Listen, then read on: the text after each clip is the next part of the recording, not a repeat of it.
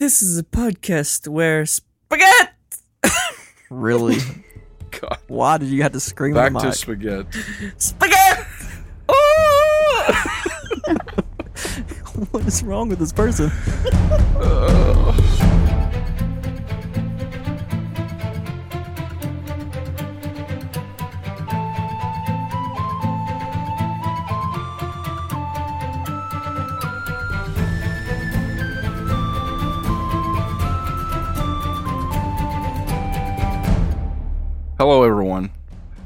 Welcome back to Make Believe Heroes, an actual play, 5th edition Dungeons and Dragons adventure. I'm your dungeon master, and I'm joined today by four friends. Hey guys, it's Jeremy. I play Sut Saurus. I'm Jeffrey, and I play Sir Cure. I'm Alan, and I play Jim. No, you don't. No, wait. I play Brackle. I tricked him. That's accurate. Got him. I play Sir Vance off the wall. Uh,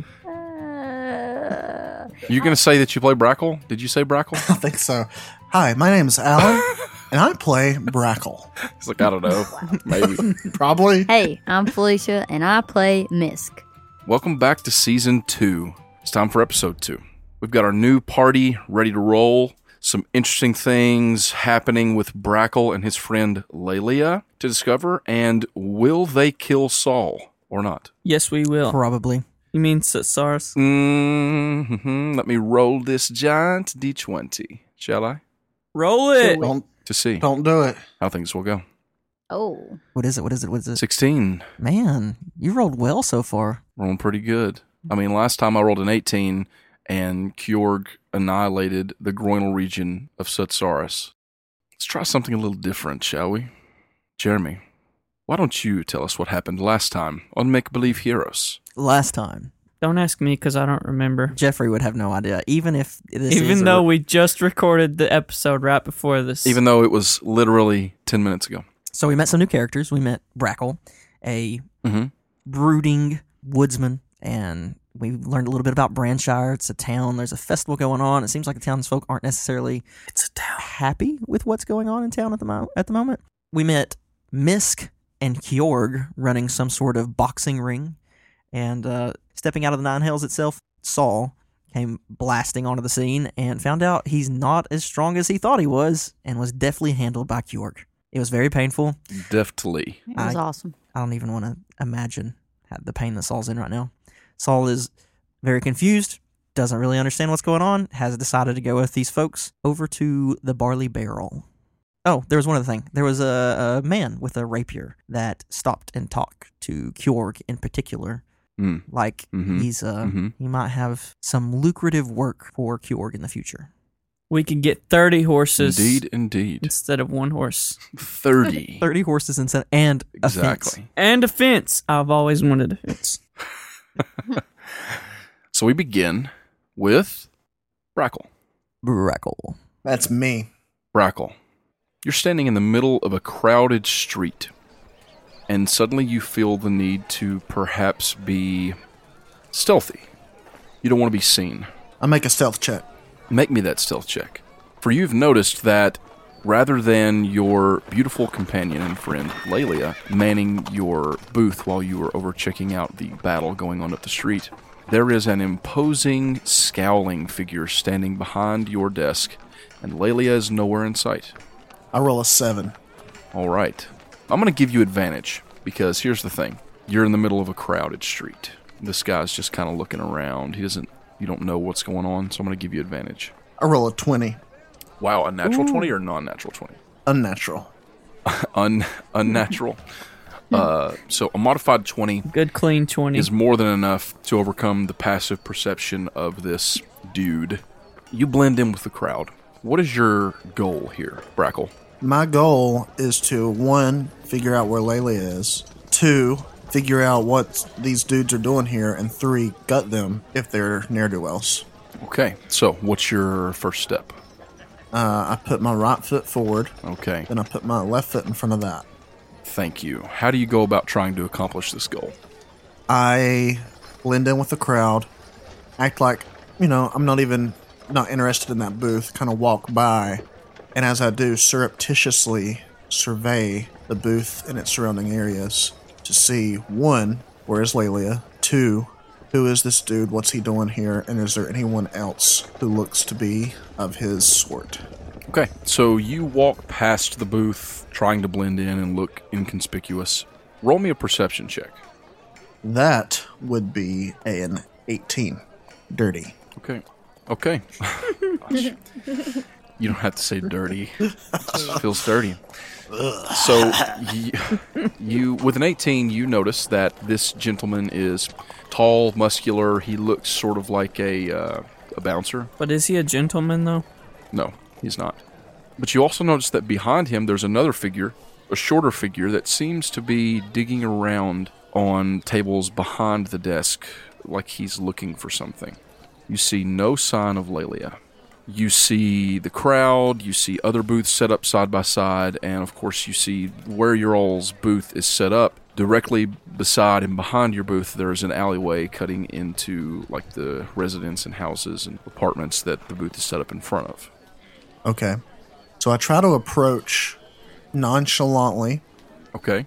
but also in such a way where, as much as I can, I won't be in the lookout's direct line of sight. So that I can, whenever I walk up, if I can do this, I want to take my sword, hold it to the one guy's back, and plant. So the other guy's hunched over, digging through stuff. Yeah, so think about it kind of like a U desk is set up. You've got two sides and then a main table in the front. That's the way the booth is set up. The primary muscular dude is standing behind the primary desk that is facing toward the center of the street, and he's got his arms crossed and a scowl on. Sort of looks like he's trying to come off as grumpy and uninviting so that people won't come up and try to buy the pelts that are hanging all over. The other guy is digging around on one of the side desks underneath it and around it looking for something. Okay. I want to see if I can maneuver in such a way where simultaneously I get my short sword in the guy's back and can kind of kick the other guy down and put my boot on his back, preferably the back of his neck. So you're wanting to sneak around behind it and come in from behind the tables. Yes. Okay. I'm going to need another stealth check. Okay. Normal or advantage? Normal on this one, you're sort of having to separate from the crowd a little bit here. This is a 14. Oh boy. Okay, so Kill him. What happened? so the one that is looking forward, that is, you know, scowling and everything, you come around to the side, making your way ar- behind him, and he seems completely oblivious to your presence. You step around and you draw your short sword, right? And your plan is to stick the point of it into the back of the other man, threateningly. The the standing scowling man. Yes, that's that's what I mean. Sorry. Yeah. Your plan is to stick the point of your sword up to the back of the menacing man and then to sort of put your foot on the other guy. Try to as simultaneously as I can, but favoring getting my sword in the guy's back mm-hmm. or at the guy's back, kick the other guy down and put my foot on on his back. If I can, on the back of his neck, but if it's not feasible position wise, just on his back. Okay, so the scowling guy looks forward. He does not see you. You step up behind them, and the other one is digging around through the pelts and looking under there. Pretty obviously, you can tell he they look like ruffians. He seems to just be looking for gold. Now that you're back behind here, you get a better look, and there's still no sign of Lelia. Okay. You draw your sword, slowly sliding it out of the sheath. Very quietly, you've done this many times when hunting game. But probably just because of fear, right as you're about to get the last part of your sword unsheathed, it clinks just a little bit.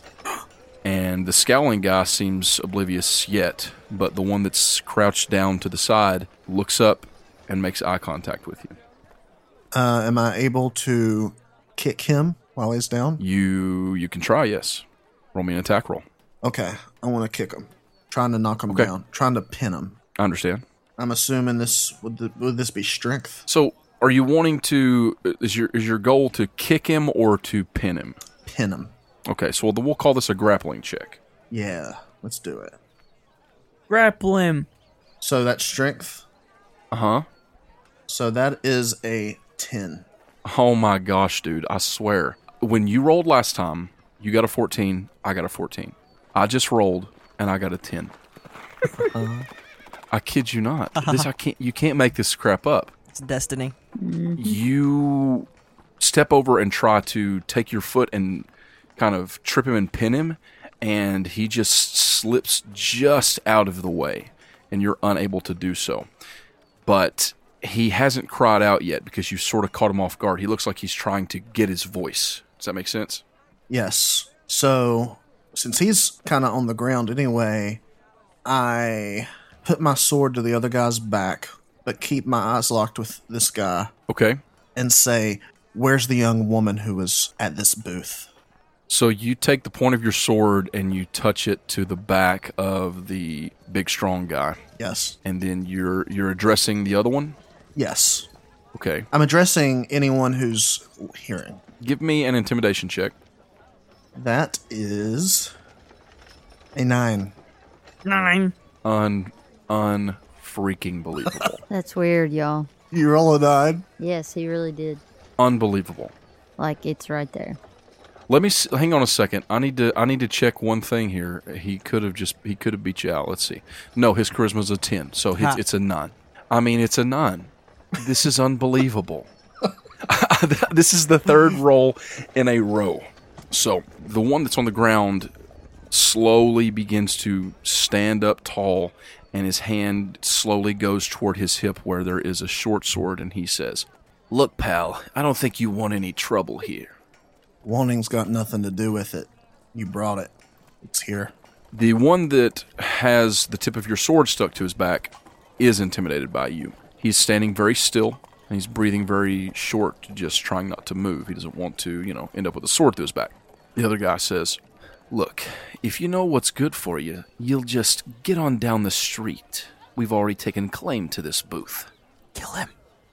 Kill him dead. Kill him. So, if you if you would like to walk away from here, you can. You just have to tell me where Lelia is. Uh, big guy, how what are you gonna do? You gonna stick my pal there with your sword? And the big guy says, Hey, don't don't don't push him. Don't don't push him, man. You, where is she? he turns his head back to look a little bit at the other guy, and the other guy just sort of gives him a shake of the head, like, "Don't you say a word."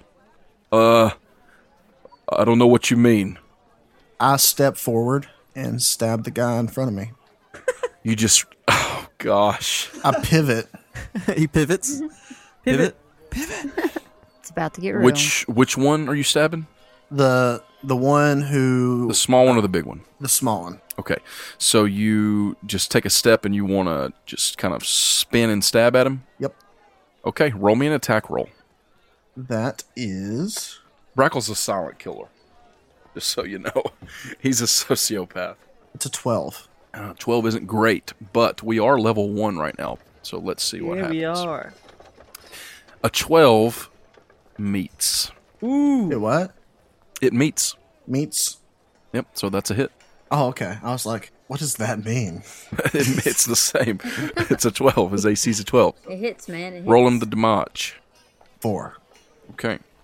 So you step up and you stab him right through the midriff, and he lets out a yell. And as soon as the big guy feels the point of the sword leave him, he turns and lunges at you. And let's roll us an initiative right here. Let's roll us an initiative. I got a natural twenty, which means it's a twenty-three. Wow, well done. Get it. Okay. So Brackle, you're going to go first. Get you him, stab the the short guy. He lets out a cry, and the big one turns around to lunge at you. But you have an opportunity to react. What do you do? I spin and use the momentum while he's running at me to stab at him, and I say, "Where is she?" Mm, I love it. All right, roll it. Wait a minute. Is this Batman? Where's Rachel? Where's the detonator? Uh, fourteen. I'm not wearing hockey pads. 14 is a hit. yeah, it is. Roll me the DiMaggio. Hit him. The John DiMaggio. It's an eight. Ooh. Okay, so you turn and the dude's ru- he's lunging towards you and you use the momentum of his drive to just shove your short sword up into his chest and he coughs a big spurt of blood onto your face and he's not dead but from the look on his face he really doesn't want to die today There are clerics around here. I'll go get one if you just tell me where she is. The little guy's going to get an opportunity to react here Wow.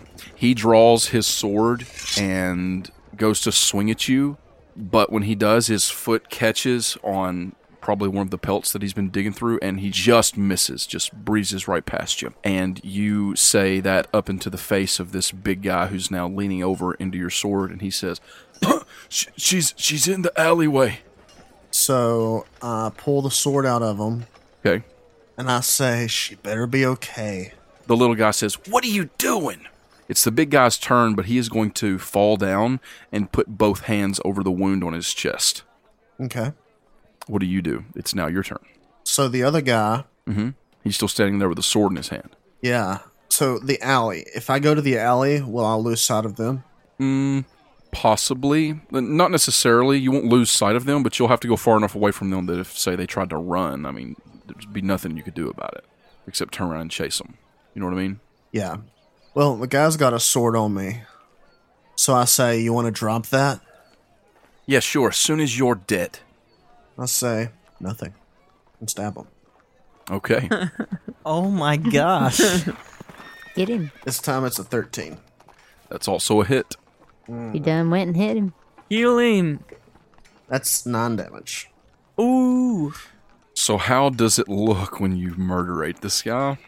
Uh, this time I stab him, and it's right through the throat. Just Oh, goodness. Dude's vicious. Is this the, the villain of this this season? Like You, yeah, you bring your short sword right up into his throat, and blood just comes out around it, and his eyes roll back in his head, and he falls to the ground and bleeds out on the dirt. His buddy is sitting there going, "Oh gosh, Billy!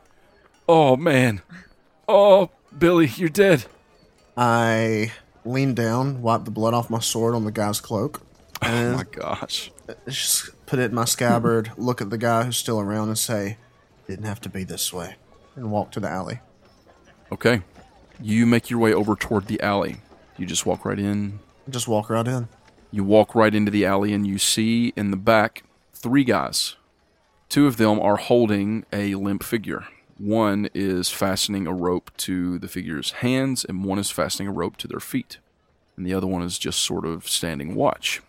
And he immediately makes eye contact with you. And he sees you standing there, I assume still holding your sword.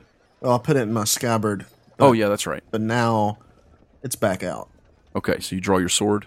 Yeah. Actually, how far ahead of me are they? Uh, probably a good 30 feet, 40 feet. If they're in range where I could get up and strike now, then that. Otherwise, I instead of my sword, I go for my longbow. Hmm. I'm going to say moving from the booth to where they are, you couldn't get there in one turn. Okay, so I pull out my longbow Okay. and train it on one of them and say, "Put her down." Which one are you aiming at? So who's who's got his grubby hands on her? There are two of them. So I aim it at the one who is tying the rope. They're both tying rope. One's doing it around her feet and one's doing it around her hands. So one's on the feet end, one's on the head end. Flip a coin, one of those two. Okay. Uh, the the whichever one's closest to me, They're equidistant, so I'm going to say the feet. the feet. Sorry, I'm not trying to make this difficult. Oh but, goodness. Uh, go Alan, ahead. you must choose. Who will you slay? Roll me an attack roll. Uh, well, I was I'm, gonna. I'm going to say that Brackle would probably go for the feet in the event that he were to miss. Okay. So Makes sense? yeah. So whenever I say that, do do they do anything? Oh, I'm sorry. Yeah, you weren't just making. The one in the front says, Who are you? I fire an arrow. I'm Batman. Okay. He does not talk about it. Uh, that is a twenty-three. Yeah, I think that hits probably. Yeah, that's higher than 12, right? I don't. I don't A know. I forgot how math Yeah. works. It's pretty close. So that's eight damage. Ow. Goodness. So the one that is holding her feet and trying to tie a rope around them, she's not struggling. You get the impression that she's unconscious. Takes an arrow right to the soft spot above his hip bone. And he lets out a scream and just lets go. And her lower half hits the dirt. The other guy actually uh, is so shocked and just taken off guard that he lets go too, and she hits the dirt. Now it's their turn the one that's in front as the lookout, He reaches to his waist and pulls up a crossbow and he fires it at you. Pew pew. There's a 13 hit your AC. Nah. Nah. His crossbow bolt flies wide, and you get the picture that he's probably not really that good with it. I grab the bolt, fling it back at him, hit him right between the eyes. That's a lot of hmm, damage. Spider Man, except you don't do that. That's a lot of ah. damage. Let's see. Now, the one that just released her feet is going to stagger back, and he's going to draw a sword and run toward you. How, how close to, to him did you get? I got as close as I could. I'm going to say that you probably got about 30 feet away. I mean, if you got to the end of the alleyway, that was it was 30 feet to there. The reason you couldn't get there in one turn is because you walked from the booth, which is probably like 10 feet. Does that Yeah. make sense? Yep. So he can just get to you. This one is an 18. Does that hit your AC? Yes. Also, you're not currently wielding your shield, right? Right. My AC is 15 without my shield. But with it's a 17, man. That's pretty good for a first level character. Okay, you're going to take four slashing damage as he runs forward wielding what looks like a pretty rudimentary scimitar like sword, and he slashes across your chest. Brackle doesn't even grunt. Nice. And the other one is on the ground. He is going to try and pick himself up and run. And he is running, but his movement is halved due to this very nasty wound he has in his side. So only gets about halfway there, and he's running toward you because that's the only way out. So it's your turn. It's my turn. So I drop my bow, grab my sword, Okay. Hmm. Yeah. Okay. That's fine. and then I look at this guy who just slashed at me, and my eyes say nothing. Nothing. It's a 21. Yep. 21. It's a 7. Which one was this? The one that. Um. The one who just slashed me. Okay. Seven total. 7 total. 4 plus 3. So you slash your short sword across his chest, and he lets out a cry as it cuts him deep, but he just staggers back and holds on to his short sword, ready to come back in for another swipe. I continue to glare at him. I don't break eye contact, but I still see everything in my periphery. The one that is back by Lelia is going to. So reloading a crossbow, does that take a bonus action? How does that work? It's an action. It's an action to reload a crossbow? Yes. You sure? Pretty sure. He's going to drop his crossbow, draw his weapon, seeing his opportunity to flank you and run toward you as well. That is a 15. Does that hit your AC? It can be an action or a bonus action, according to. That's okay. Yeah. I kind of thought it could be, but that's all right. You, it's a 15. That hits you, right? That, yeah. Because I'm not. So- Wait. Yeah, I didn't pull my. I don't guess I pulled my shield out with my sword. No, that is a uh, that's five damage. Okay. Okay, so what's your current hit point value? Like Three. five, three? Oh boy. Brackle still doesn't even wince.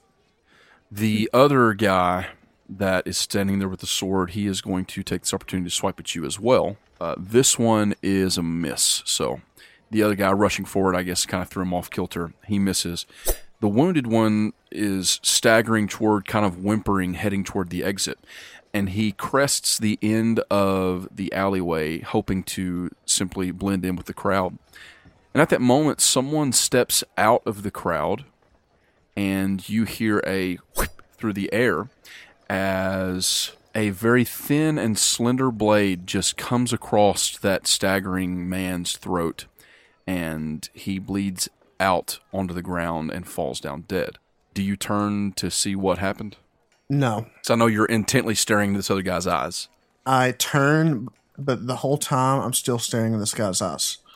Mm-hmm. While I've got my head completely turned around. I see. Okay, like it, that's impossible, but okay. No, no, I don't. I don't turn. Okay, so now it is your turn again. So there's the guy behind me who just got cut, and there's two guys in front of me.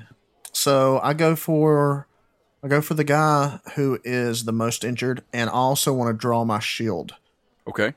So I draw my shield, and then holding it in front of me, Uh huh. I kind of do a stab over the shield. It's like a small little buckler, you know, like a round shield. So which one are you going for? Going for the one who I've hit before. Okay. It's a 23. Good lord. Damage is a 7. So, how does it look when you kill that guy? This time, I just kind of stab him through the ribs. Okay. Because I was kind of doing like this and Yeah, like top down. top down. So it kind of goes like right where his heart's at in the ribs. So not like lower ribs, but like upper ribs. Okay, you stab the sword down to his chest, piercing his heart, and he just goes limp, falling onto the ground, holding his chest. At this point, the other one that rushed forward and slashed you before says, "What? Are you doing here? You should just leave us alone. You should never have walked into this alleyway." I shouldn't have. There's still a way out of this alive. He still swipes at you, but it's only a thirteen. Yeah, and my armor class is back up to 17. Okay, so it bounces off of your shield as you sort of parry it out of the way. At this moment, as he swipes at you and misses, he sort of staggers as he looks over, and this tall figure dressed in dark, nondescript clothing with dark black hair, with streaks of whitish gray silver, and um, steps forward with a rapier in his hand. And he says, Allow me. And he jabs the rapier forward. Wow. Um, natural 20. What? Oh, this is not good. It is good. Did you think he was stabbing Alan? Jeez Louise. It's not good because the DM's rolling so well. Okay, yeah. He deals him 16 damage. 11 minus 16 is negative 5, so he's negative 5 dead. he steps forward. With, the dude has full health. He thinks he's probably going to take you down because you're bleeding. And then this guy steps forward and says, Allow me, and drives a rapier into the heart of this brigand. The guy sort of gives an and then just falls back dead onto the ground. And blood sprays out of the hole. Yeah, it squirts about six feet high. Brackle drinks it in. I'm just oh, terrifying. sick. you guys are freaks. let it rain. Okay. So Brackle kind of steps back to the side. He keeps his shield and his sword in his hand, but he doesn't raise them threateningly. They're still at the ready, though. And he says, Thanks for the assist. You're welcome.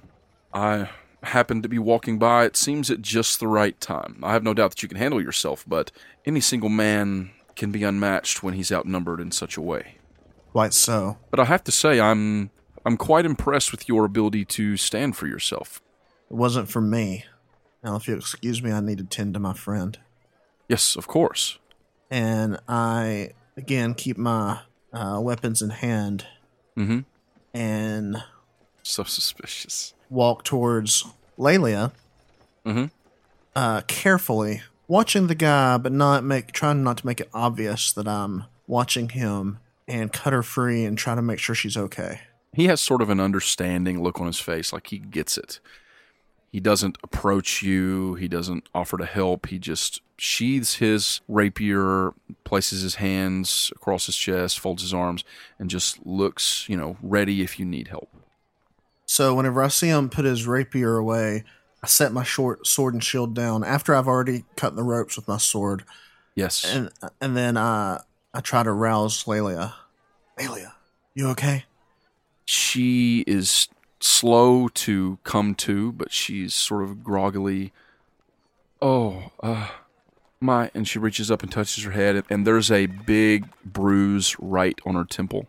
It's just a little bit of blood, but nothing severe. Looks like she just took a blow right to the temple. Say, are you okay? Br- Brackle? Where are we? We're in an alley behind our booth. What ha- what happened? My my head. Some scum attacked you and tried to rob our booth. Uh, oh, yes, I remember now. There was, there were three men, I think. One of them grabbed me, and the other one just. I remember turning just in time to see his fist. Did they? Did they take our pelts? Did they take the money? No, they only lost today. I don't understand. She she looks and she sees the cuts on your chest, and she reaches up. Br- Brackle, you're wounded. You're bleeding. I'm okay. No, no, no. We we need to go to the barrel. We need to get you some bandages. We need to do something right away. And she looks over and she sees this mysterious figure standing there. She says, "Uh, hello. Who who are you?" And he just sort of looks at you, Brackle, kind of like he doesn't want to insert himself into the situation. He helped. Ma'am, I simply saw an opportunity to help, Your friend here was certainly, well, he did all the, the real work. I just stepped in and offered what help I could. Darn right. But she is right. Uh, is your name, uh, am I right? She said Brackle? That's right. I think perhaps you should get some medical attention. And speaking of the barley barrel, if you'd like, I, I'm actually heading there myself. Perhaps I could accompany you. I would appreciate that. Although we need to see that Lelia's gets tended to first. That welt on her head does not look good. Uh, of course. I'm sure that they'll have provisions for such things at the inn. Would you like to come with me? Sure. Oh, there was one guy still alive. Uh, I'd like to take him to the constabulary. Okay. And he turns around and heads toward the booth with his hand on his rapier hilt. You go after him? I said, alive, to question. But I stick with Lelia. He doesn't respond, but he, he just continues forward. But you, you get the, the idea that he probably heard you. You help Lelia to her feet. Do you begin walking toward the end of the alley? I walk toward the end of the alley. You walk toward the end of the alley just sort of carefully, and this man turns. He's coming back towards you. He says, There's some blood, but it would appear that whoever was there has left. He was gravely wounded, so we should alert the, the guards to watch it, the clerics and apothecaries for such a rough written. Did you recognize any of these men? Were they Brand Shearings? No, no one in Branshire would do something like this. Yes, of course you're right. I just, you know, just due diligence and all. Perhaps we should make our way to the barrel. Let's go. Let us. And he turns and he offers to help you with Lelia, sort of let her rest like an arm on his shoulder as well as yours. Because she's not, you know, she's not wounded, but with a head injury like that, she is sort of staggering. And the three of you make your way through the street toward the barley barrel. Uh,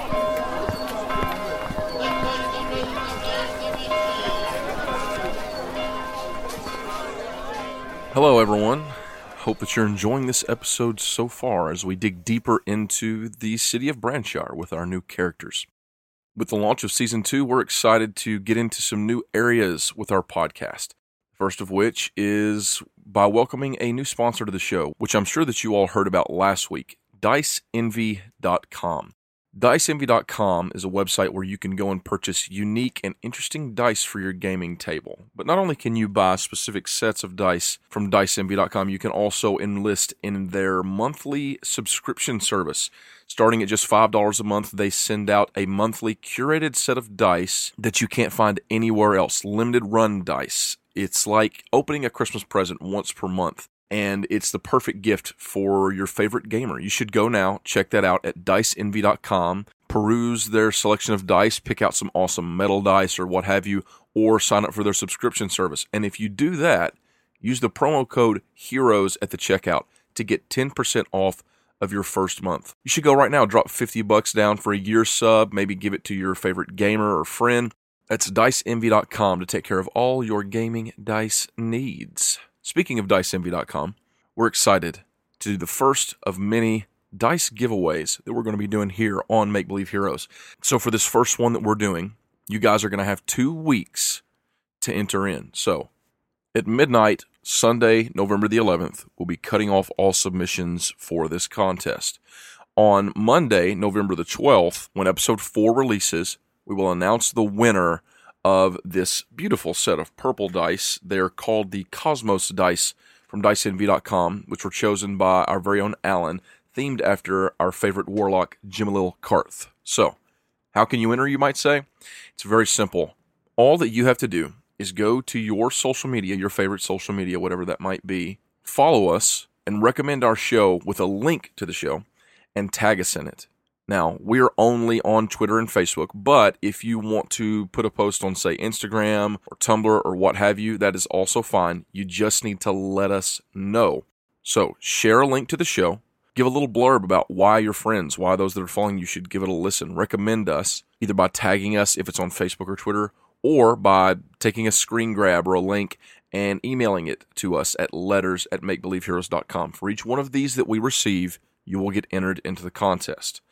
And if you'd like an extra entry, so if you want to have double chance of getting chosen for these free dice, leave us a five star review on iTunes or whatever podcasting service that you might use that allows reviews like Stitcher. Just write us a review and send us a screen grab of that. You can do it on Twitter, Facebook, or you can email it to us. Any of those are fine. Now, you might be thinking, well, I already wrote you a review. That's fine. If you've already written us a review, just go on to the service where you posted that review, take a screen grab, and send that to us, and we will enter you into the contest again. So, two ways you can enter. One, by recommending us on your social media, tagging us or sharing that with us, posting a link to the show, or by leaving us a five star review and sending that to us, or sending us a picture of one that you have already left. That's all you got to do. And if you do that, we'll enter you in, and in two weeks, you have a chance to win these awesome, beautiful, purpley, gem flavored dice from diceenvy.com.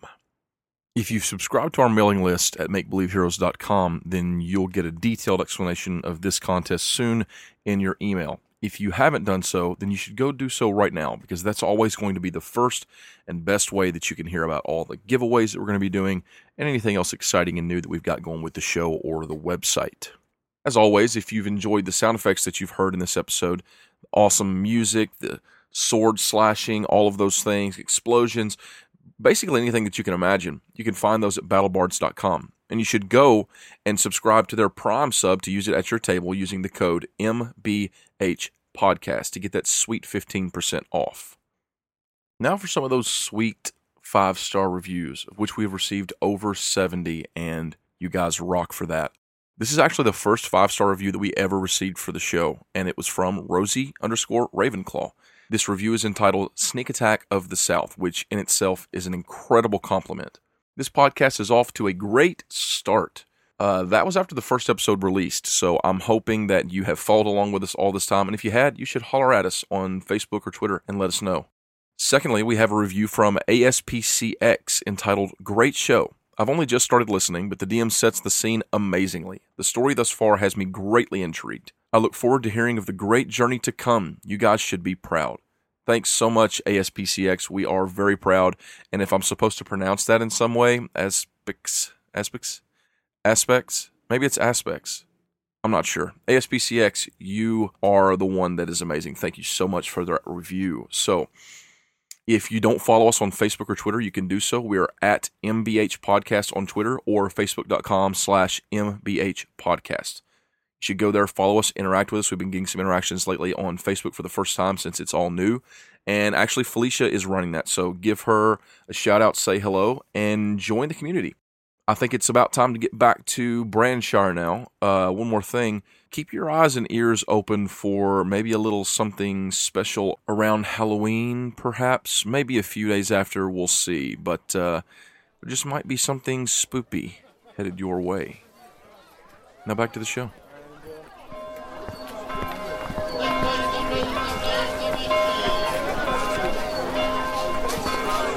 So, Making my way downtown.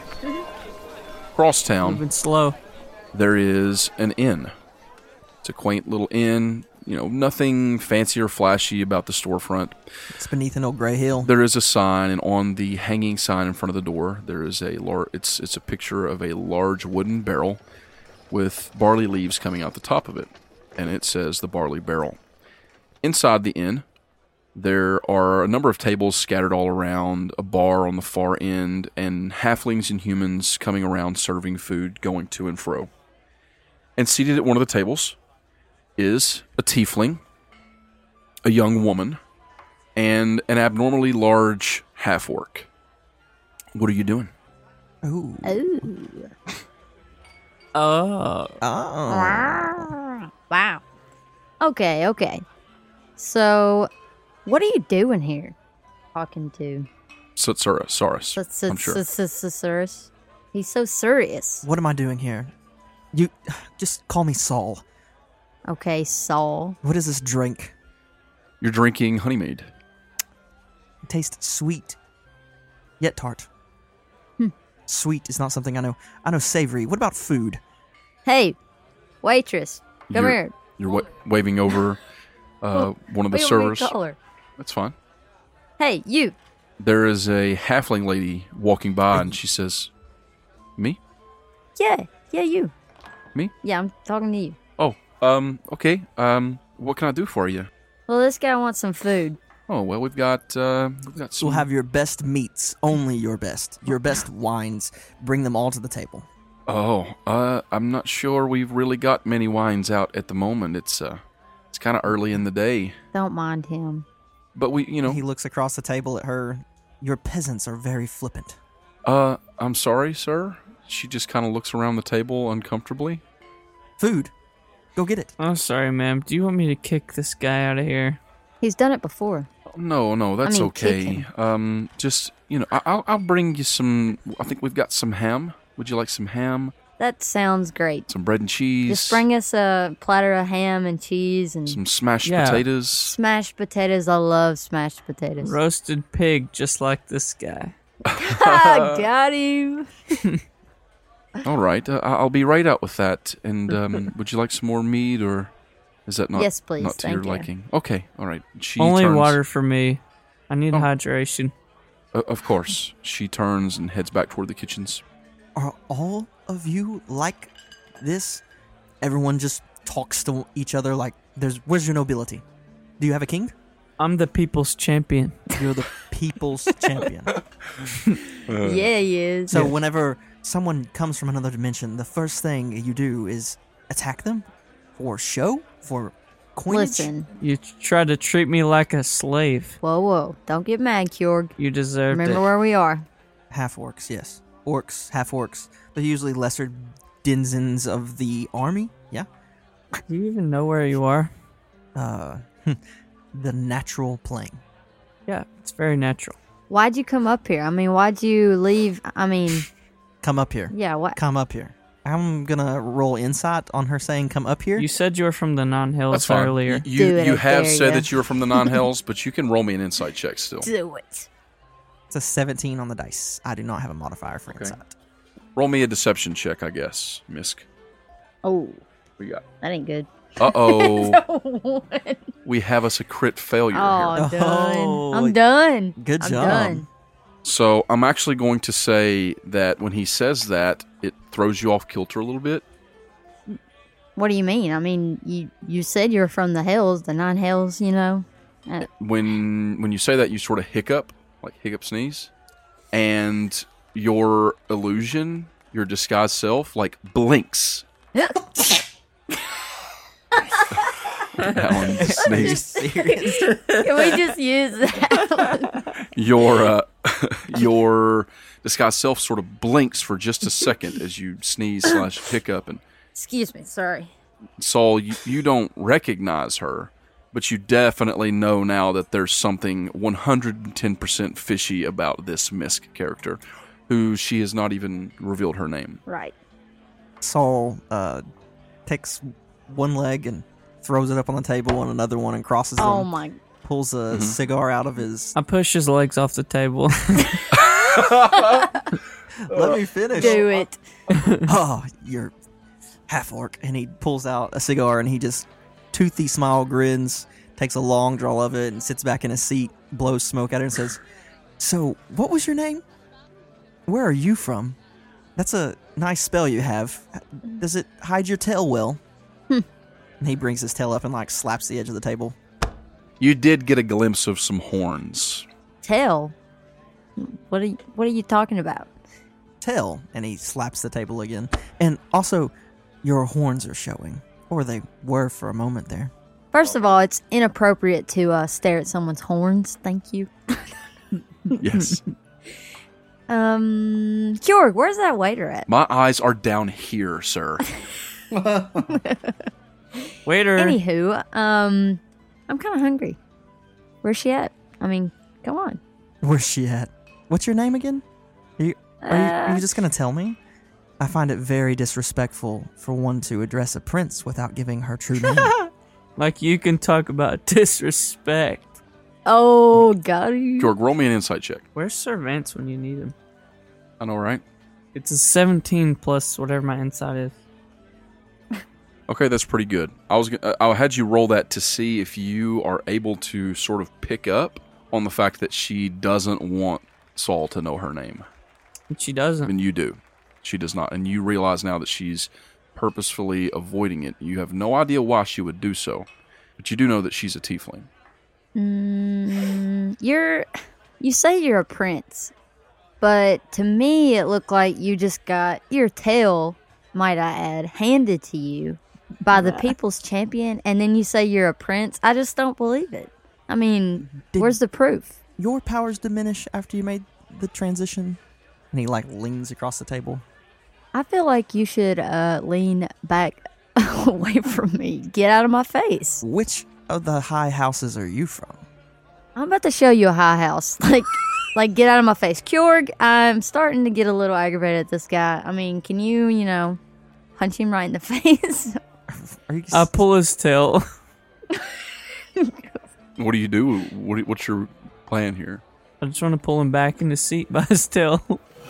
Oh my gosh. You pull him back in his seat uh, by your tail. when he does that, I'm going to kind of feel like I gained the floor back and kind of just lean back and cross my arms and look at him for a minute. And I'm just going to. I think I'm going to change into my regular self. Okay. So you lean back. and I I realize that I've been like he's found out, and I'm Yeah. I'm one that I'll just you know accept it and yeah. just whatever I'll own up. So you lean back and you let out like a sigh Yeah. of resignation. and then you release the disguise self spell, which it was getting Oh. pretty close to your time frame anyway. Yeah, Cure, Corey, you've already seen it. I messed up your whole name. And then what do you look like, Misk, in your natural form? What do you look like? I'm the same height. You know, the only thing that's different is you know, Everything. my tail, everything. my eyes are golden. Okay. Um, Sweet. My skin is still, you know, tan. My hair is black though. So, and then you see my horns, but my horns aren't just sticking straight up. Uh-huh. You know, they kind of go back with my hair pretty well. yeah. And uh, Same clothes and everything? yeah, a little more leather. Like my leather, you know, when I was disguised was kind of roughed up a little, but you could tell that my leather is very well kept and Nice. you know, Expensive. very nice looking. Instead of pleather, it's leather. Ooh. That's right, boy. That's right. It's like a reddish leather. As she allows this transformation to take place, Saul, you're looking across the table at a figure that is different from the way you remember her, but without a doubt, it is your older and higher ranked sister, Oh! Misk. Hmm. So, When she changes, he uh, he just exhales all the smoke out of his lungs, just a cloud of it. I'm waving the smoke away. Like, is he coughing No, no, no. He's or just, just, letting it out? he's just like exasperatedly blowing it out of his nose, and he goes, "Well, I didn't think I would find you at all on this plane. Wh- How long have you been here? What are you doing here? Okay, okay. Calm down. Listen, just take a step back for a second. I just really want to know why you decided to come up here. And why would you come up here? You acted like it was such a bad idea when I did. And then you're just going to come up here all of a sudden? Acted like it was a bad idea. Everyone did. I kind of ran away. But that is beside the point. Kjorg, you're a little confused. I'm confused.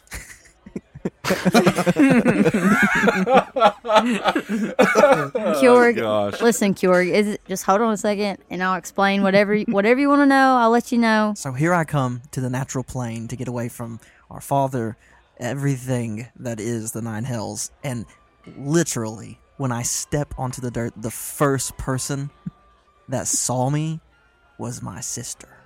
Oh, fate is a fickle mistress. I don't know. Listen, I can ex- I can't explain that. I don't, I don't know why you would just come up from the nine hills and then be right here where I am. And I was disguised and everything. I don't know.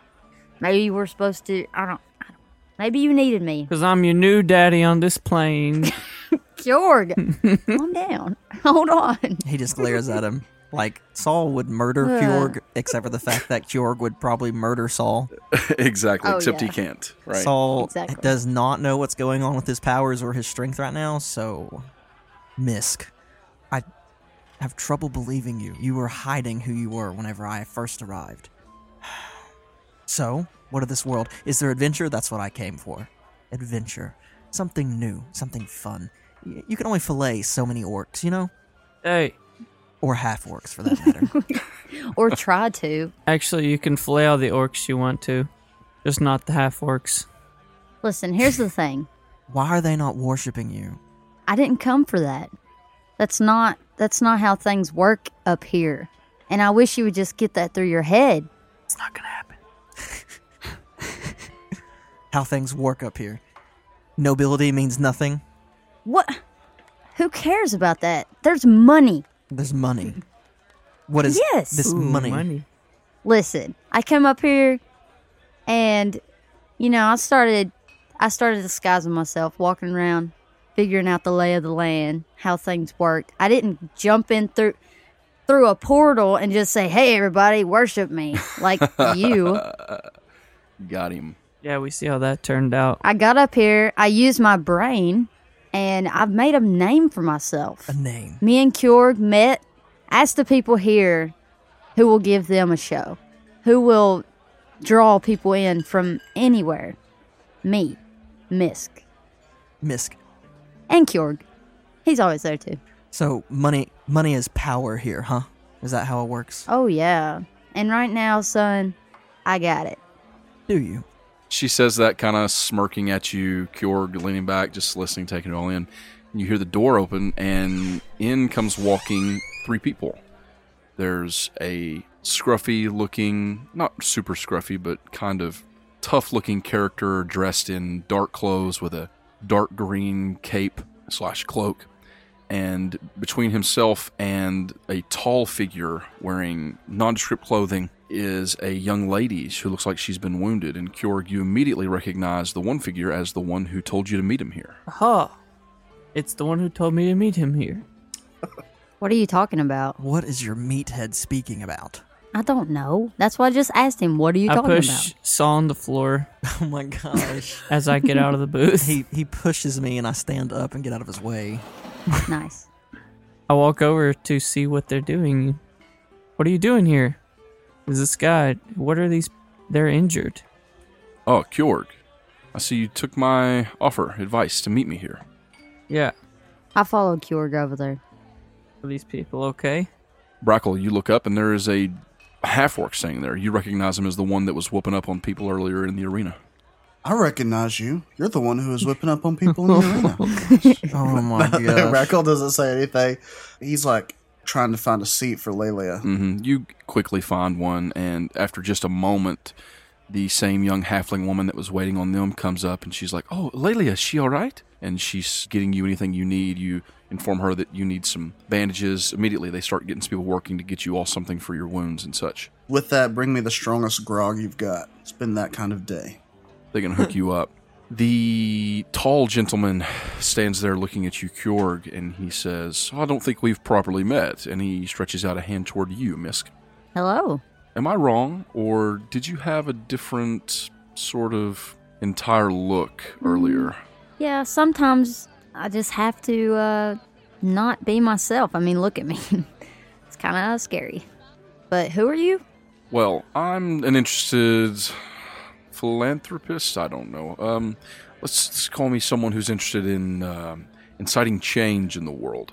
I spoke with Kjorg earlier about some possible business I might have for him, and of course, the way I understand it, you two are a package deal. Oh, yeah. And I just encountered our friend Brackle here. He says, signaling to Brackle, who kind of, probably just kind of cuts him an eye when he brings his name into the conversation.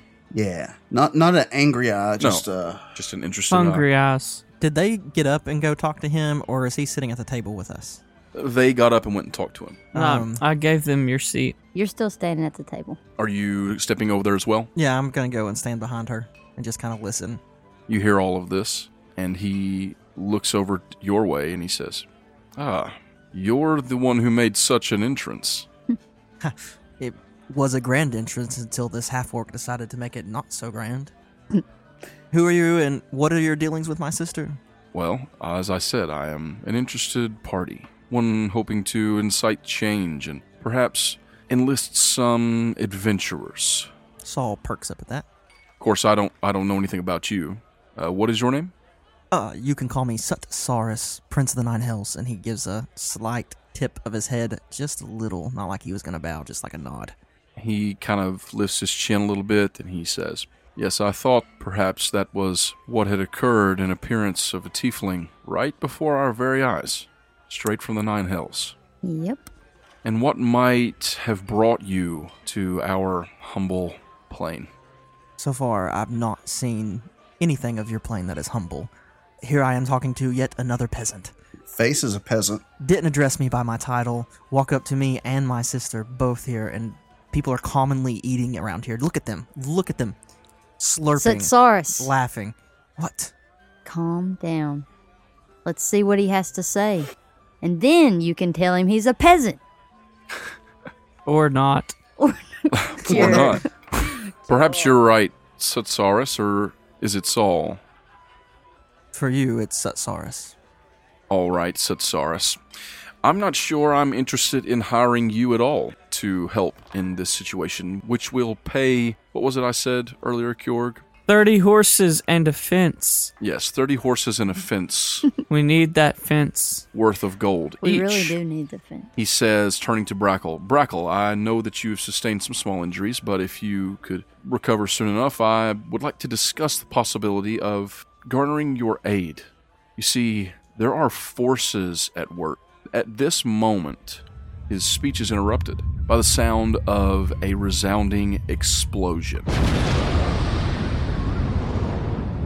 What? Whoa. You feel the walls shake, and everyone immediately stops. All the glasses in the room clink together, and there are screams and yells coming from outside. And the, f- the man stops and turns, looking out the door, and then he faces the four of you. Well, perhaps this is your chance right now to show me if you're worth hiring. Boom. Saul walks out the front door. I'm gonna hastily run in front of Saul. Get out the door. I'm gonna run over Saul. You guys are the worst. Me and Kjorg run around Saul. What does Brackle do? Brackle looks to Lelia and says, Are you okay? yes, I'm, I'm fine. What was that? I don't know, but I don't like it. I'm gonna go check it out. Are you sure? You, are you sure you're not too wounded? I look down at my wounds and I say, My heart's beating. Good to go. Be careful, Brackle. And she lays a hand on your shoulder. What a man. Yes, I'll be careful. You chase out the door quickly. And that is actually where we're going to stop this episode. No! Ah! But ah! it's just getting started. I want to do more. We're at an hour and 12 minutes. We got to wrap it. Wrap that present. Can we do more though? And that's a good, I can wrap Wrap it. it. That's a good time to stop. We're make believe heroes, and we're here to say D and D is our favorite game. Thank you all for listening. This Oh. has been the second episode of season two of Make Believe Heroes. We hope that you have enjoyed it. If you have, you can let us know by leaving us a five star review on iTunes. You can also send us a letter to letters at makebelieveheroes.com or tweet us at MBH Podcast. We also have a Facebook page and a website, makebelieveheroes.com. And of course, any and all things that you do to help us out, retweets, spreading the word, telling a friend, is more than we could ever thank you for.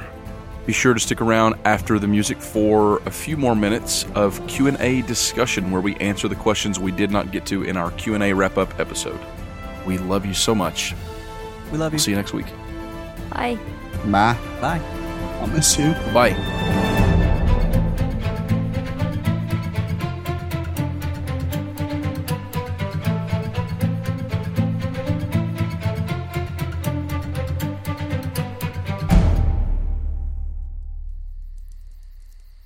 So now for another fireside Q&A chat discussion where we answer those questions that we did not have time to get to on the Q&A episode. So today I have the whole gang with me. It's a fireside chat. He didn't kick us out. We get a steak. All right, yeah. I mean, I'm leaving. there's some rabbit stew cooking over on the fire. Oh, it's spice soup. Spice soup. Uh, sort of truth. oh man, Spice spice Forgot soup. You've that. heard of that, yeah? forgot about that. Mm. It's been a minute. Nah. Remember when they ate people meat? Oh my gosh. Ew. Yes. So how about this question that I think is a great question, and a couple of us have talked about it before in bonus episodes, but uh, this is from Easy Breezy One Two Three Z, and Great a very similar question submitted by He Likes My Ears. So this is a double. What made you finally decide to create this parentheses amazing close parentheses podcast? Okay, Which one asked this? Both of them, Easy Breezy and He Likes My Ears, asked this question. What We made it because we liked their ears so much. okay. Uh, we we love Dungeons and Dragons. I think is the, the simplest answer, right? Yeah, probably. Yes. I, Eh. Well, for me and Paul in particular, sometimes Jeffrey. You know, we've attempted this. We've been recording us. Sometimes Jeffrey, yeah, because anytime you say, "Hey, it's we're recording tonight," or "Don't forget this time," or whatever, Jeffrey's instant response is always, "I'm not coming. I can't. I'm sorry, guys. I won't be We there. Can't record tonight. I can't make I it. I won't be there. I won't be there. I can't. It, oh my gosh. I hate Dungeons and Dragons Every stinking time. You're welcome. every time. But we've uh we've been talking about this Mhm. for years. Yeah. When we first started playing D and D, we started halfway through uh, our our game Trials of the Five. We started recording that with a cell phone in the floor, Yeah. just so Oh we could God. remember what happened. Yeah, just so we wouldn't lose it. and then it turned into let's get a mixer and start recording it with microphones. I mean, and there's hours upon hours of just garbage audio, Absolute from the trash. past. yes, uh, never can be published. Audio from the garbage audio from the past, Mhm. and uh, I don't know. We attempted it once and got about six or seven episodes in, and life happened and dropped off. And we had this Branshire game. Paul had it going, and he had posted a few episodes on Turtle Jump I had. and they're they're not there anymore. So don't go. You you should go look at look at Turtle Jump and listen to Paul and Alan ramble on about gaming. Yeah. But Exactly. Yeah. definitely do that. Uh, but those episodes are now part of the canon Yeah. of what is going to be the story of Mononumi, what's going to be the story of Make Believe Heroes. Yeah. Um, I don't know. It, it's just something we've always talked about, and you know, it's it's a God thing. Uh, the stars just kind of came together. Of hey, let's let's do this. Mhm. Uh, Paul had an availability to work on editing and invest some time in the podcast, and uh, we just said, okay, we're going to start on this date. And one thing after another, here we are. Yeah. I mean, we're what thousands upon thousands of downloads. I was pulling up the analytics just a minute ago. Uh, you people subscribe to this, the ones that are doing the five star reviews, the ones that are going out and telling their friends, go listen to MBH. You are doing uh, things that, you know, we didn't really think it was going to happen, Mhm. but it is, and it's phenomenal. We're very thankful. Um, it's a it's a life passion. Yeah. Uh, it's a dream come true, and uh, we're very excited just to continue it. Uh, hint, hint. We're already talking about making more podcast. Yeah. Be afraid. I mean, I'm afraid. yeah, you should be afraid. we we just really love D and D, and also we started playing, and there were these times when we would be playing D and D and stuff, and we would just be like, man. Can you imagine if this was a D&D podcast? Like, I think people would enjoy this, that it would resonate with people. You know, this is an awesome story, or we've had so much fun. And just like all D&D players, you have those moments where you leave the table and a year later you're like, oh man, you remember that time that Jeffrey, that your mm-hmm. character rolled a natural 20 to oh, disguise himself as a little tree and snuck around in a f- forest Still full of the best. elves, you know, stuff like that. And we're like, Love that. I would love to have that not only where everyone could hear it, but also, especially now with I have a daughter. She's about 15 months old, and when she's you know eight, nine, and 10 years old, I can let her listen to most of this. She can listen to this podcast that we did that we made, and I can make her do it even when she hates it. Uh, you know, but Let's hope that's not the case. No, I don't- Hopefully, she's running games for us in a few yeah, years. that's my plan. You know, that I've got this thing that I can share, and it's just a really cool, really awesome thing. And I was inspired um, by some other shows, people talking. You know, uh, Sneak Attack is is one that I've mentioned before that was an inspiration. Um, different things like that, but I just it just came to a point where we're like, look, we're playing D and D. Let's just put down some good microphones in front of us, record it, see what happens. And six months later, we released the first episode of Make Believe Heroes. Of course, that's just the chronicle of this podcast. Like Jeremy said, we we had attempted in the past and things just didn't work out, and finally they did. So Here we are. For me, it was mainly just the voices told me I should. right, yeah, And so after a while, I was like, okay, I guess, I guess I should. But no, we set up, or they set up at the start, like we love Dungeons and Dragons, and that's true. I just want to clarify separately, like I love Dungeons and I love Dragons. Uh, and I didn't realize that there was a f- way to put them together in such a holistic manner. and once they informed me, that Dungeons and Dragons can happen. Like you can go into a dungeon and there's a dragon, or you could be riding a dragon through a dungeon. And Thank you. Oh God, Alan, I love you. thank you. If I ever release a trailer for Make Believe Heroes again, like for season two, I'm just gonna gonna take Alan. that line. Nothing, no music, nothing. It's just it's just that line. Um, so Felicia, what made you want to come on to our podcast to join us? The madness. Well, you know, I'm crazy anyways, so I love madness. Right. Um, but I do love D&D. I mean, we've played I remember sitting in the floor in your old house Yeah. and playing with like 10 people Oh gosh, it was awful. and That you made us go through a dream and it scarred me for the rest That was of a my really life. cool. That was a really cool session, though. That Yeah. inspired episode twenty four of and MBH uh, for sure. I don't know. There was certain times that we played, and then one time we recorded some years ago. Mm-hmm. Yeah, we recorded those two. Just and I thought I was like, "Wow, this is so cool! We're recording something, putting it Mhm. online. Like that's crazy." And um, and then I listen, started listening to Sneak Attack at work and stuff, and I loved it. I mean, I didn't realize that I'd love listening to D and D Mhm. as much as I do. Like it just blew my mind. yeah. And then when you started yours, I was like, "Oh, it's gonna be great" because I know them Mm-hmm. and just kind of having that and then listening to the way that these guys play their characters is great. Yeah. And then I, I get to be on the show. So And we're excited about all I'm that really excited about it. So I love D&D and I love just making up story. I mean, I'm a total nerd. Yeah, we all are. Yeah. So I mean, this is great. Yeah. If you're thinking about making a podcast, you should. You should just, you know, do the work, put it together, make it what you want it to be, and just get that thing done, you know? In the words of Shia LaBeouf and Nike, just do it. Just, just do it. Oh God. Shia LaBeouf. Hey, Jeffrey, Yeah. what made you want to uh, start a D&D podcast with us? Mm, I didn't really want to. I'm so glad I asked you. I mean, I really don't think he's lying. I think he's serious.